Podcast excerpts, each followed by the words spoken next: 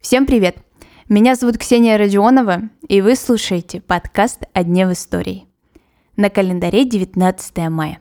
И в этот день, сто один год назад, была основана Всесоюзная пионерская организация имени Владимира Ильича Ленина. Но сегодня причастные к этому дню тоже принимают поздравления. Правда, в современности девятнадцатое мая – это день детских общественных объединений. Поговорим о том, кто же такой пионер и как им можно было стать.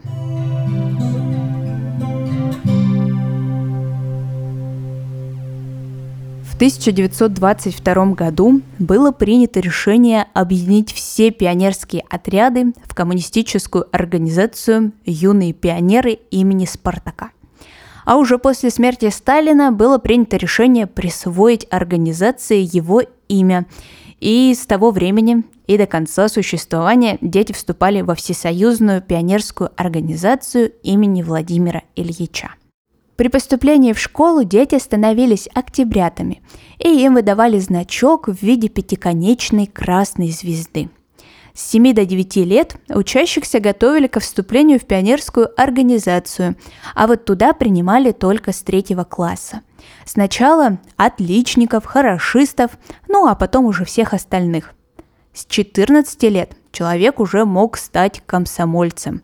И если до пятнадцати лет он не успевал вступить в ряды, то и пионером он автоматом быть переставал.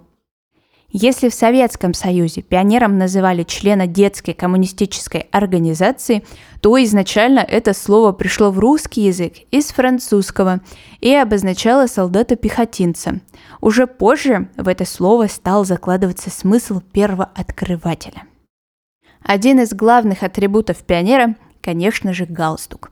И относиться к нему нужно было со всей серьезностью.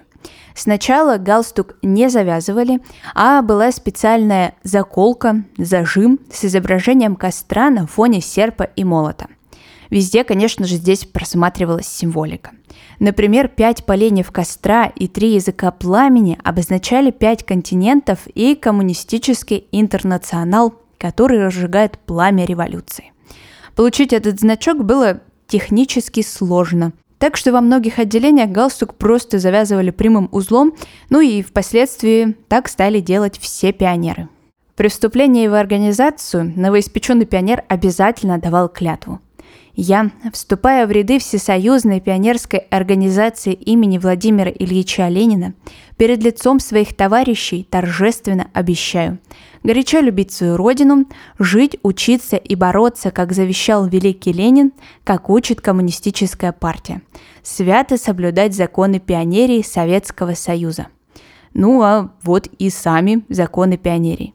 Пионер предан родине, партии и коммунизму, пионер готовится стать комсомольцем, пионер равняется на героев борьбы и труда, чтит память погибших борцов и готовится стать защитником Отечества, пионер лучше в учебе, труде и спорте, пионер честный и верный товарищ, всегда смело стоящий за правду, пионер товарищ и вожатый октябрят, пионер друг пионерам и детям трудящихся всех стран. Интересно, что пионерская организация была основана на примере скаутского движения. Оно появилось раньше, и после революции от него в России отказались. Зато появилось пионерское движение, и многие моменты были взяты именно у скаутов. Даже девиз «Будь готов, всегда готов» пришел в пионерию из скаутского движения. Что касается гимна пионеров, то тоже нельзя сказать, что он был создан с нуля для пионерской организации. На самом деле музыка была взята из оперы «Фауст» Шарля Гуно и адаптирована для пионерской организации. Композиция «Взвейтесь кострами синие ночи», «Мы пионеры, дети рабочих» быстро прижилась, полюбилась и осталась с пионерами. Ну а на сегодня это все. Спасибо, что вы прослушали этот выпуск до конца. Обязательно оцените подкаст на календаре, и мы услышимся с вами совсем скоро. Хорошего дня!